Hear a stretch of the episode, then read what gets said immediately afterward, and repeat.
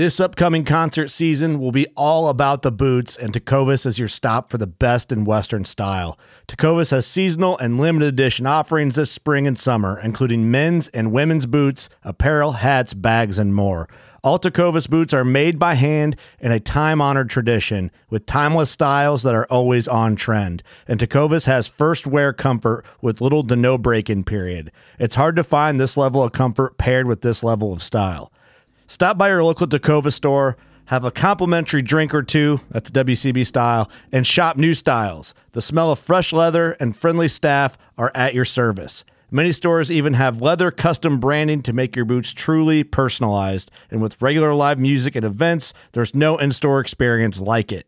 If you can't make it into a store, just visit tecovas.com. That's T E C O V A S.com. They offer free shipping on all boots, as well as free returns and exchanges, and ship right to your door. Go to tecovas.com and find your new favorite pair of boots today.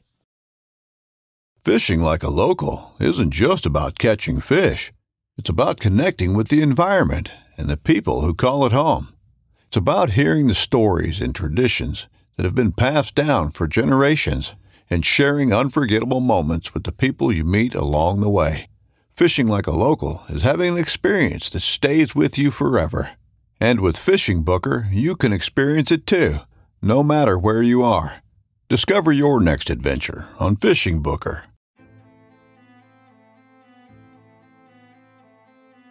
So there's a reason why I started Blood Origins. And that reason is simple. Is that I wanted to convey the truth about hunting. It brings awareness to to non-hunters that it's it's more than just killing animals. How do I start it? Brittany. My name My name. is- oh, Does my hair look okay? It's fantastic. My name is Mike Axelrod. Start again. Yeah, I hated it too. Braxton, you said something in the car to me. You said that you were living on borrowed time. Hmm. there's a perception around who hunters are, what we're supposed to be, and a a feminist that works for a non-profit that is a hunter that has only eaten wild game for the last 20 years is likely not the thing that people think about when it comes to a hunter.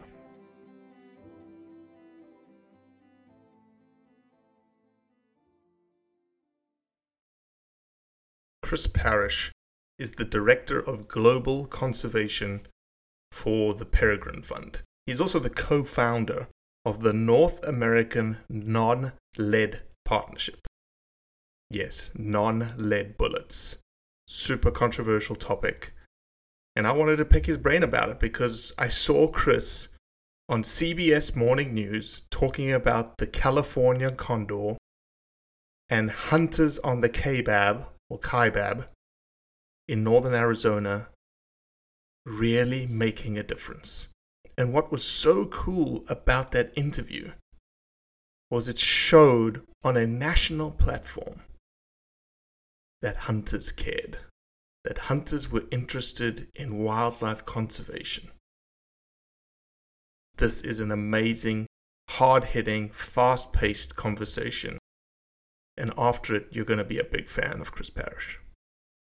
Chris, where are you in Arizona, in California? You're in that area, right? Oh man, I got it. Uh, yeah, I stay a, a ways away from California these days, but I did, I did come, I did come from there. But um, Bakersfield is, if anybody knows Bakersfield, uh, we kind of have the relationship with California that Texas does with the U.S. Hmm, interesting. That's a very good analogy. Yeah, yeah, Very I'm- good analogy. I, I live in analogies. Um, yeah, my brain works that way. But I'm in northern Arizona, so I'm up at seven thousand feet just south of Flagstaff, Arizona. I have uh, been through that area. I absolutely love it. It was with a past ex girlfriend that I was trying to woo back into my life and uh, did not work because, and, and thankfully so, because I married the woman of my dreams and now I have two beautiful young boys that we are raising to be, they're currently savages. Yeah, Um, but Aren't we all? we can. What, that is true. Again, it is very true. yeah. I feel like this this this conversation is going to be full of truths. I hope Um, so. It, it'd be true to true to me, and when it resonates with other people, it's uh, reinforcing.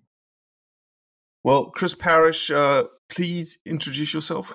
Yeah, I'm I'm Chris Parrish. I'm uh yeah, I guess our the way it came together is uh you something struck out in what I said and something that went public that I'm the redneck biologist. I am a redneck biologist through and through. Love and it. I work for the Peregrine Fund. We're a uh, worldwide uh, raptor conservation organization, and uh, we're founded by hunters, by falconers. Um, so to be in concert, Amazing. yeah, yeah. And you know what I love about falconers, and we, I, I reached out to a lady. Uh, you may actually know her. Um, shit, what is Lauren's last name? It'll come to me. But she was on 60 Minutes. She was the first woman falconer to go into Mongolia and do a golden eagle and the whole kit and caboodle. And um, I re- I reached out to her because I wanted her to be on Blood Origins, and I said, "Are you a hunter?" She was like, "I am, but I prefer to hunt with a bird." Oh, there you go. and I was like, "Holy smokes!" Like how tribal, ancestral, and how close to Mother Nature can you get without, you know, how, what does an anti say to that, right? What does an anti say to us hunting with what a bird actually supposed to do when she hunts?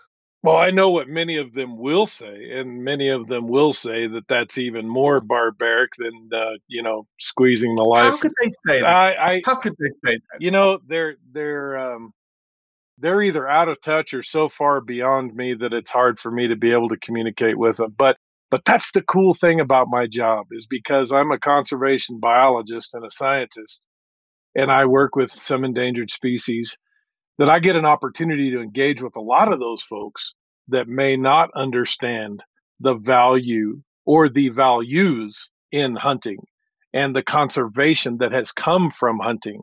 And so I I often say, you know, I'm I'm talking a lot about non-lead and the benefits to non-lead uh, in use in our hunting and angling. Um, but really, I tell people that we have as much, if not more, work to do with the non-hunting community than we do the 100%. hunters.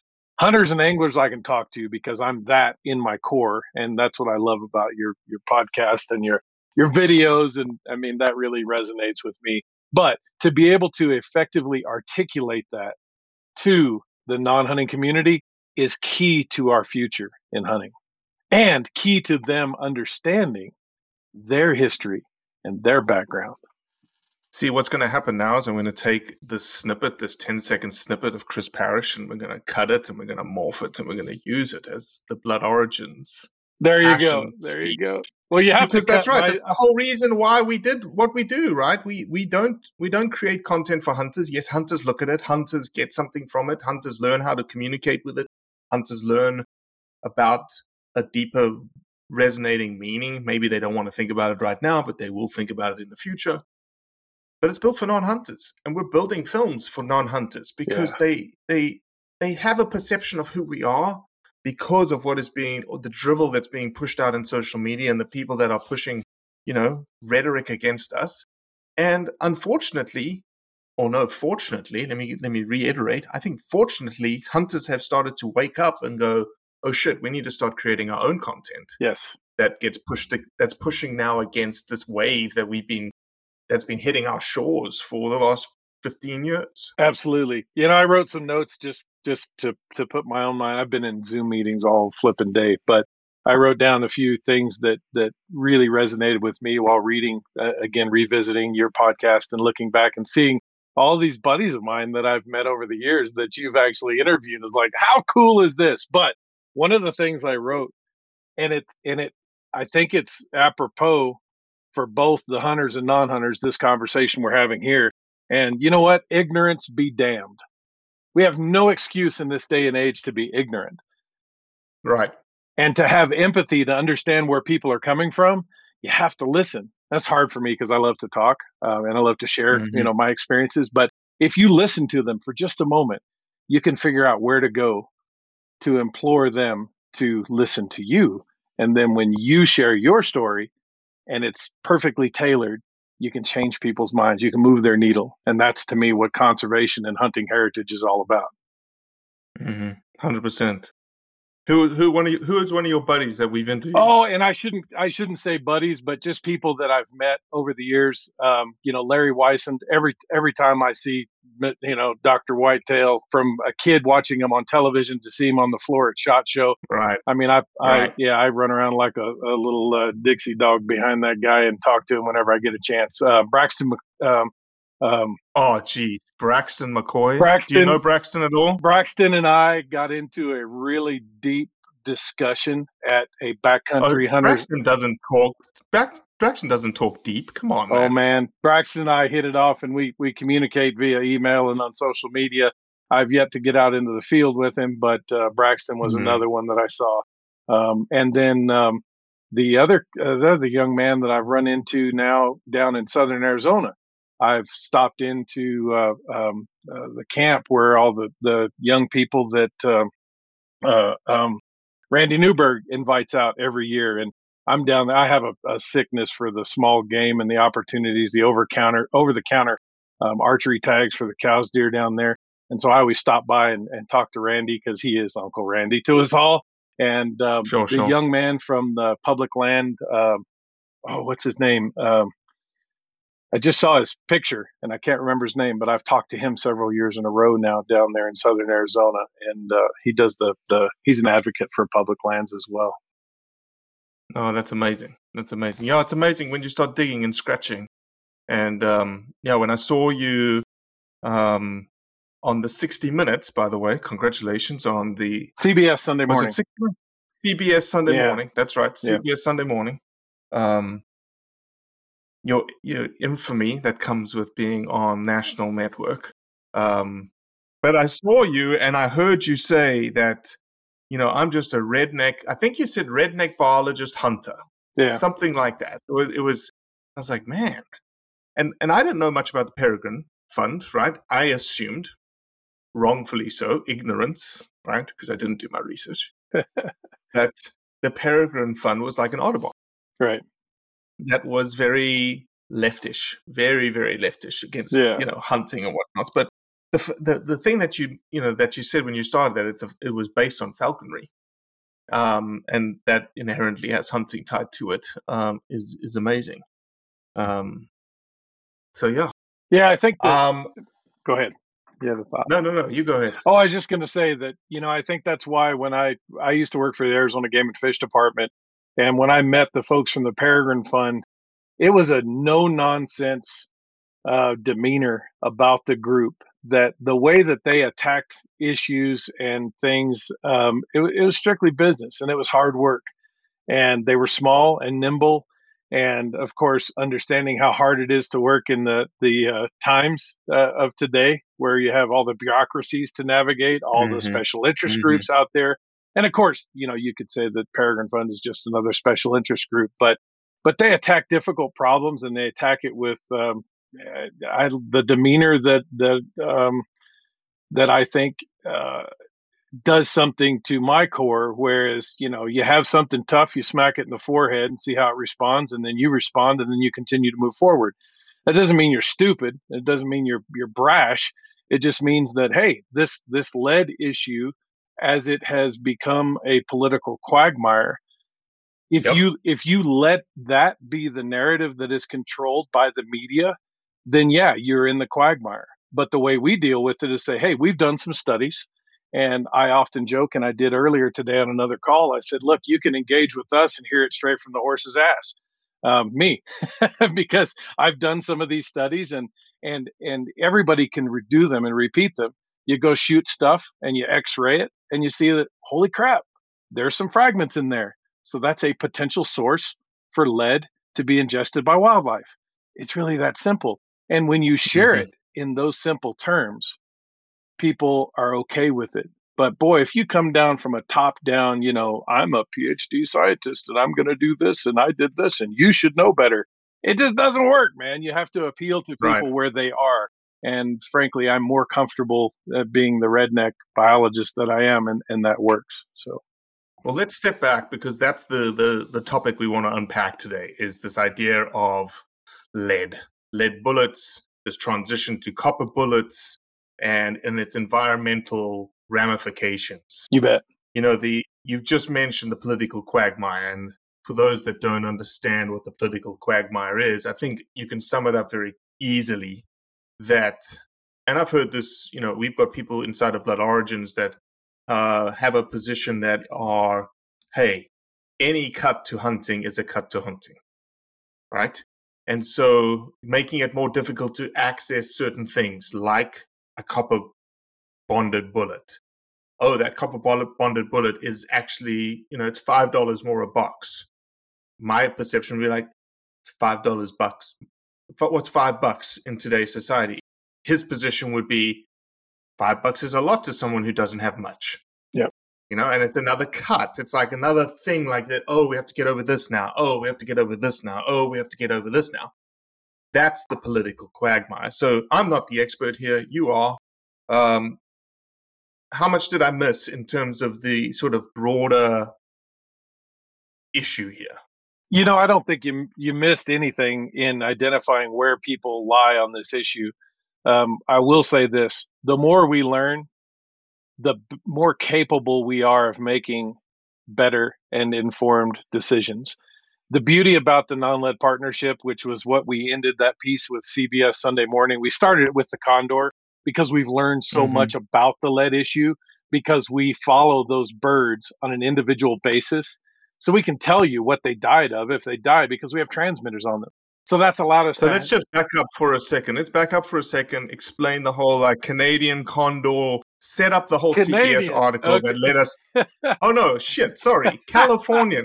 this is what you get. This is what you get with a South African. Ah, no you know, worries, man. No, anyway. no worries. So, so The Californian condor, the most iconic which there you go, right? vulture species. Yeah, uh, enter the quagmire. You just named it something called California, which has got a negative connotation to begin with. So that's what we're up against. That's that's that's how dominated we are by this media and and all the BS out there. Anyway, you have the the North America's largest flying land bird, the condor, and it's a scavenger. It's an obligate scavenger.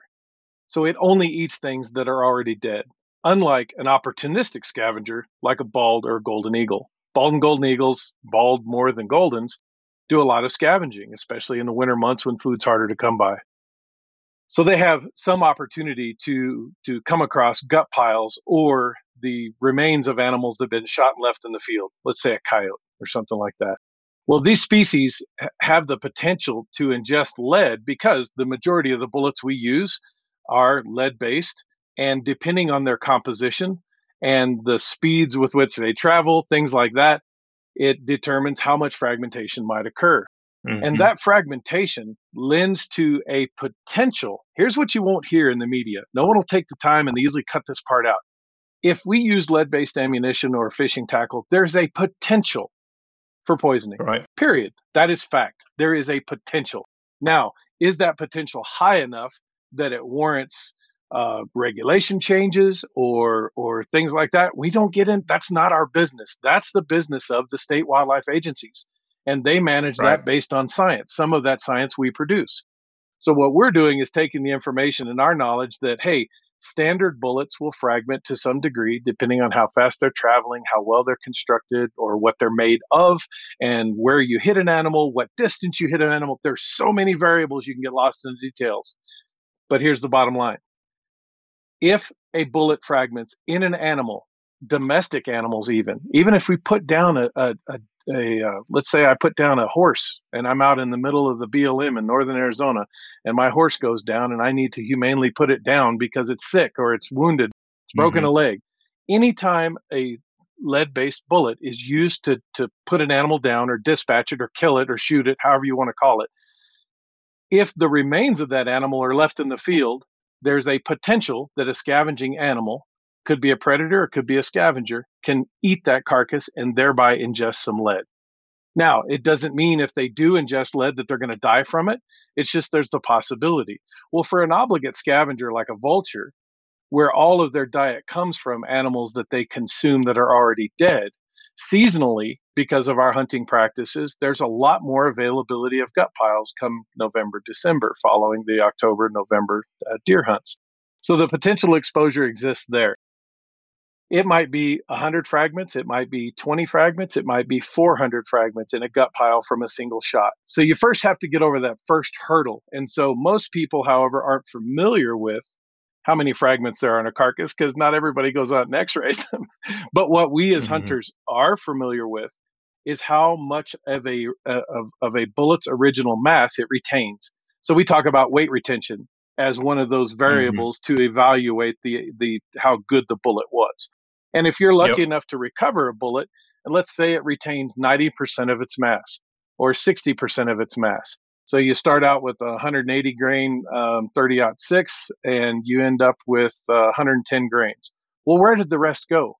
That's what's been mm-hmm. answered by these studies where we radiograph and we x ray these carcasses and these gut piles. And so that's how we've been able to quantify how many fragments then have the potential to be consumed by the parts that are left in the field. So that's kind of so the, let, the basis. So, so the fragments. Let's let's talk through some of the science of, and we can use some fancy terms right now: bioaccumulation, biomagnification. Let's talk through that because a lot of people would say, "Well, they're just fragments. Yeah, right? the the vulture's going to ingest it. It's going to work its way through its digestive system and it should poop it out. Yep. What's the issue here? Exactly. It's all about the frequency and the magnitude of you know, we're going to use big words which is not terribly big but i'm always accused of that which is funny. Think of me the redneck using big words. Anyway the frequency and magnitude of exposures is the key. And each species it's different. And that's why you know it's not across the board. If we ingest a piece of lead the amount of time it stays in our system and the acidity of our gut biome that, that it's being produced through maybe it's less worrisome than it is with a vulture think about a vulture and the pH of their system. It's so much more acidic, and it really has to be because they're dealing with things like botulism, right? They eat dead stuff out on the landscape and bone and bone yeah to be able to digest bone because a lot of people don't realize that because we've all studied in school you have the owl pellet and you have these bones and you're like oh they don't digest bones actually some birds specialize in digesting bones like egyptian vultures anyway um, and when a female who has to mobilize calcium to produce an egg of, of a bird species, they actually eat more calcium because they break it down and can utilize it to make an egg. Well, there's an mm-hmm. interesting little side bit of to the body, to most vertebrate systems, lead and calcium are so close because they're both heavy metals that if there's lead and calcium in a in a in a vertebrate's system, that lead can be stored well where calcium should be and thereby not be able to be used to produce to to uh, mobilize to make an egg and calcium is a major neurotransmitter and so that's why we usually see paralysis in species that have ingested too much lead because it's stored mm. within those receptor sites so that the moment that uh, the the neural pathways have to communicate they can't because there's lead there and I know that was a big tangent there, but it explains why we see things like You're scaring uh, people back to the periodic table that they got away from in high school. Yeah, which odd, oddly enough, from when we all studied it, um, I assume in, in high school, if you look at it today, it's grown.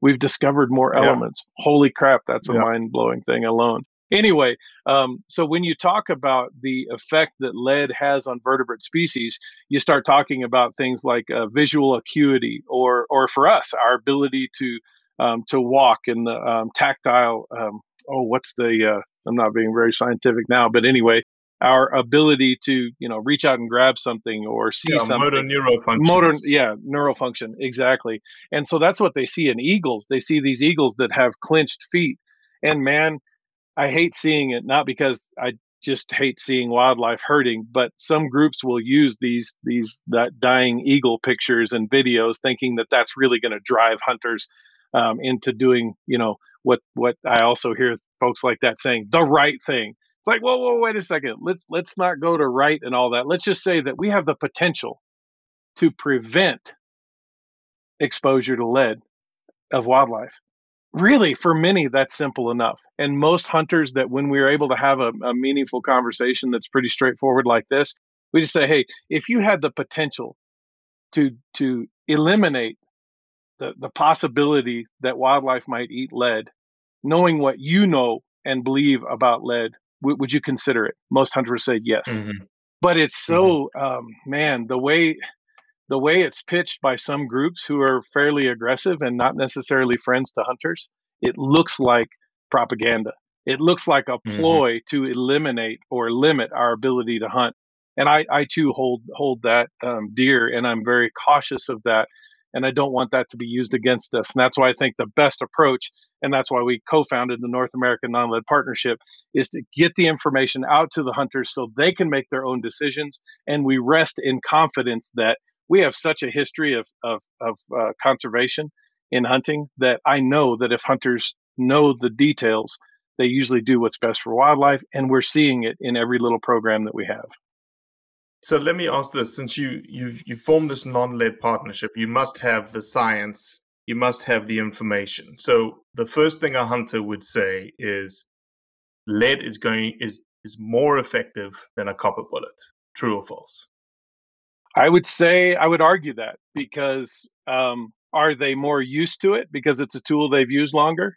Potentially, yes. Well, what's the science say? The Does science the science says say in- in- they work the same way. They have the same punching power. They uh, Okay, so define one thing. First off, punching power. How would you define punching power? We really have to get in the details here. So you're asking a South African who is probably the worst bullet ballistics individual you will ever talk to.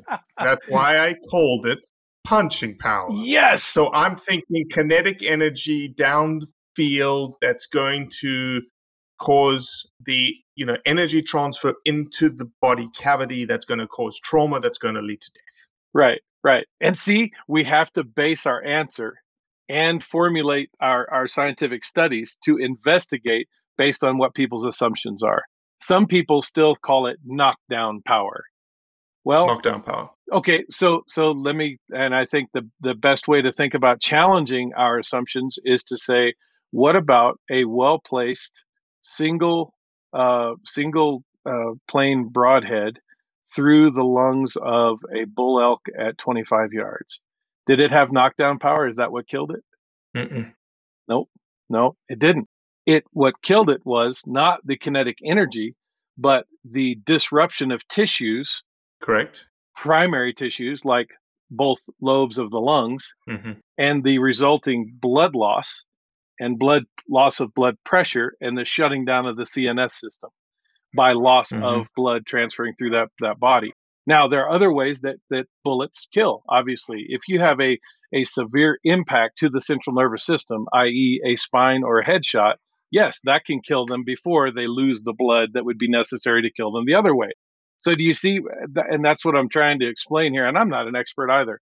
Um, and you said that earlier. And I, I'm- just I, I have a lot of conversation, and we've done a lot of science to investigate this. But when it comes to conveying that a copper bullet can or a, a non-lead bullet because right now copper is what's being used but who's to say that there won't be something better that comes along um, right now True. it's just copper solid copper bullets are the are the number one alternative um, and if you're comparing copper bullets to premium copper bullets to premium lead bullets the cost is actually the same so it depends again the devil's in the details man if you compare a Core-Lokt to a partition well, wait a second. They've both been on the market for a long, long time, but one is considered premium and one is considered like the economic uh, alternative, right? Because you can go buy, well, you used to be able to buy Core-Lokts for 15, 17 bucks a box. Now it's like 38 to $58 a box because of the hmm pandemic and everything. But anyway, um, they are equally effective tools at harvesting game. As you begin to press the envelope for any bullet, whether it be lead or non lead, like with increased distance and therefore lower velocities, it doesn't matter what the bullet's made out of, they have different capabilities. So I will not tell you that, you know, past 700 yards that a that a a standard copper bullet of today and a standard lead bullet that that there's not a difference there? There is. But technology and manufacturers are fixing that. Now they're uh, now they're building bullets that will actually compete with the the lead bullets out to ranges where the velocities drop below 1800 feet per second. Um, so but again the devil's in the details. I guarantee you if you punch a hole through the lungs of any ungulate that we target and we hunt I don't care what the bullet's made out of, that animal will die. Is it going to respond differently upon impact? You bet. Um, there are differences, and, and we'll get into some of the details, I'm sure, about you know a, a non-lead bullet like a copper bullet has to be longer because the density isn't as great and so therefore it's a little bit longer that changes the relationship between the lands and grooves and the way that that bullet passes through there and the stability that it has out to certain ranges but it doesn't mean it's not effective. It comes down to the same a well placed shot. Um, sorry my daughter was was leaving. Um, she's waving at me through the window in my uh, office, which used to be um, she and her sister's playhouse. So. Nice, I like it. um, so a a well placed shot of a bullet of any type is going to do its job, and the most important thing is to know your tools and know your mm-hmm. capabilities mm-hmm. of using those tools. Yeah. Um, and that what I think gets back to really the answer to your question is is is why we have issues with it or we uh, is is that it's change you know we've used what we've used because it's what we've used and it's worked for so long that unless it's thought to be an improvement on our ability to do what we're setting out to do it's like i don't know if i want that and i always talk about when i heard about bio- isn't that a isn't that a isn't that a marketing issue absolutely and and if we marketed conservation like it were a product we'd be a hell of a lot better off in this day and age. But as scientists, we suck at marketing. Oh man, we're academics. Man. we don't even think about stories. We we worry about peer-reviewed publications. Well, we don't worry about the outcome. And I think that's what makes me a better conservation uh, hunting uh, conservation biologist than a scientist. Is that man? Uh, if we talk enough and I share enough information, people will go away thinking about it at least and that's the first step um, is thinking you know is it worthwhile changing what i'm doing to help uh, you know improve ecosystem health?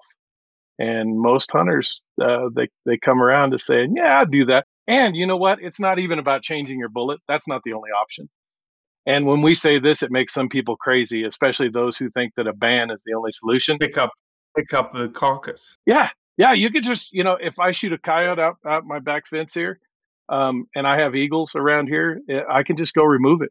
I've still interrupted that pathway. I've prevented potential lead exposure in those mm-hmm. eagles that are there mm-hmm. because I picked it up. That's something mm-hmm. we can do. And more important than that, with those hunters who have one either chosen to use non-lead or they've chosen to pick up their carcasses, I need those data because when I go to talk to a non-hunting or a less than favorable attitude towards hunting group, I want to be able to tell them and demonstrate to them look at the conservation ethic demonstrated by these hunters. We have hunters on the Kaibab Plateau in Arizona because of Arizona Game and Fish's program to help in- increase the use of non lead and decrease the threat of lead.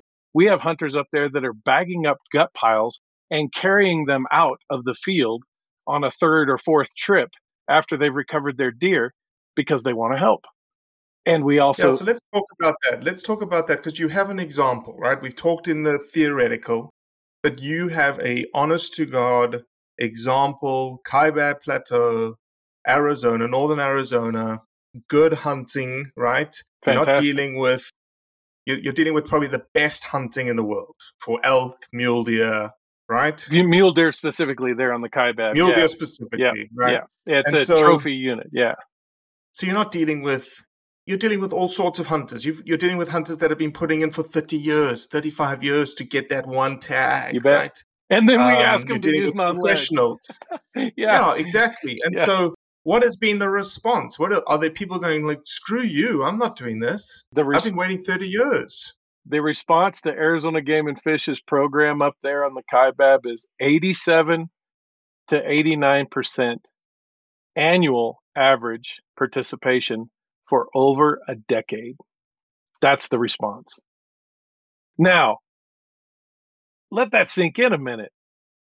And I talked to a lot of law enforcement agencies, you know, and I talked to other other wildlife management agencies across the US. Show me the statistics for laws. I think that that in in itself, in and of itself, even though it's a Is it a law? No, it's voluntary. That is the premise. That is the premise for the North American Non-Lead Partnership. Share information, develop incentivized programs to encourage hunters and and and help them help us by in incentivizing it or um, just simply sharing the information, but we incentivize it as well because you know, look in your mail, look in your mail, look in your email.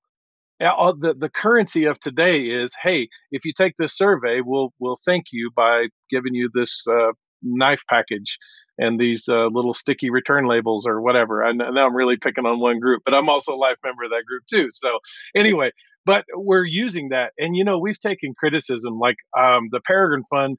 We spend about twenty thousand dollars a year of of do- dollars that are donated to us to do wildlife conservation for raptors, and we spend that money on incentive prizes, whether it be rifles, um, rifles, and and um, uh, optics and things like that. We we ante up and say hunters that will participate with this program in Arizona and Utah.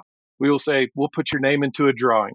And in the early years, it was pretty damn good odds because we had a hard time in the beginning getting people to participate because they thought, like you'd said at the beginning of the podcast, that no, this is uh, I, I, there's something fishy here, and I'm not buying it. Mm-hmm. But now we have mm-hmm. 87% annual participation for over a decade to me, that's a testament of the will of hunters to do right by conservation. And that allows us to maintain our conservation and hunting heritage simultaneously. And I think that bodes best for us in the future of hunting. It's an amazing statistic. It's an amazing statistic because it's voluntary. You bet. It's an it's a it's an even more amazing statistic when you layer on the fact that it's not just local public land here down the street. It is the Kaibab. It is the yeah. premier premier hunting area, and people have been waiting forever. And you're going to do everything in your when you draw that tag. You want to have everything in your favor. You bet. You bet. So it's even and I, and I think that yeah yeah it's even more impressive right and, and i think the, the, key thing that you said was this is that there's two ways to to solve the solution to solve the problem. Yeah, sorry. Yeah. Number one, switch. Number two, if you don't want to switch, all good. Just bring the stuff out. Yep. Yep. And when people of the non-hunting mind tell me that hunters don't care, there's nothing that pisses me off more. I mean that in that that brings something up from my core and I yeah, it's all I can do not to say you, you just you just don't understand and you never will because I believe they too can come to understand. But they believe what they see and what they see because they're not, you know, my I'm a kid who grew up watching like like Dr. Whitetail, you know, Larry Weishuhn, Sunday morning television. If I wasn't out in the field doing it, I was watching the people doing it. Well, these people didn't grow up watching that they didn't grow up hunting and fishing and understanding and, and appreciating and really celebrating that that's all of our heritage not just mm-hmm. mine it's theirs too because mm-hmm. two generations ago hunting and angling meant a very different thing to the average person. Three generations ago four generations ago it was even uh, more of, of a part of our lives. Anyway um, nothing pisses me off more. So when i say have you ever hauled a gut pile out? Oh no i wouldn't even be you know it was like okay well that's a pretty pretty big imposition on someone who's just mm-hmm. busted their hump to do everything it takes to actually harvest an animal but then they're going to go back mm-hmm. in there and get that gut pile and you tell me hunters don't care and then some mm-hmm. will challenge and say well they're doing it because they might win a rifle i was like yeah maybe they are but if they didn't win a rifle they still did a good thing for conservation either way and the sale of that rifle because we pay for the damn thing also goes into the taxes through Pittman Robertson that also con- contributes to conservation. So actually they've contributed twice. What have you done lately to support oh. conservation? Oh, oh I could 100%. go off the uh, deep end there. I love your passion, Chris Parrish. You're, you're, a kindred soul, my friend. Yeah, kindred soul. Uh, appreciate um, it. I love the fact also, I'll, I'll layer one more thing on here is that on national news, very subtly, people saw hunters caring. Yes. Yes, they did. Yes, sir. And they saw it linked to an endangered species recovery program. Mm-hmm. And you know what else I hope resonated to even the non hunters? Is that only hunters will be responsible for solving that problem. Mm-hmm. Yeah. I mean, it's if you're talking about lead poisoning, it is the hunters on the Kaibab right there adjacent to the release site that are making the difference for condors. Now, some will say, but you still have lead poisoning. True enough. True. We haven't solved the problem, but we are well down that road to doing so. Mm-hmm. And, you know, it doesn't matter whether it's um, regulatory, like it is in California, where there is a ban, or it's voluntary in Arizona and Utah, like it is. We're still suffering from lead exposure in those species because we don't have across the board um, transition to non lead or a, uh, you know, everybody hauling their carcasses out of there because still we run into people despite our decades of effort to engage with hunters some people still don't know or worse yet they think it's all a bunch of hogwash Right. Well, Chris Parrish, I know that you've changed a bunch of people's minds. Uh, at least you you planted some seeds of maybe doubt or some thought. I hope so Either or, right? Um, and uh, anytime you want to come back, anytime you have something that you want to, you know, beat your chest about to say, look at the good job that we're doing as hunters, you just ring me up and uh, we'll have you back because I love it, love it, love it, love it. right on well we'll keep up the fight both for conservation and for hunting because they are one and the same Yes, sir. Well, that's it for today. I appreciate you listening, as always. Leave a review, share it with your friends, and most importantly, do what's right to convey the truth around hunting.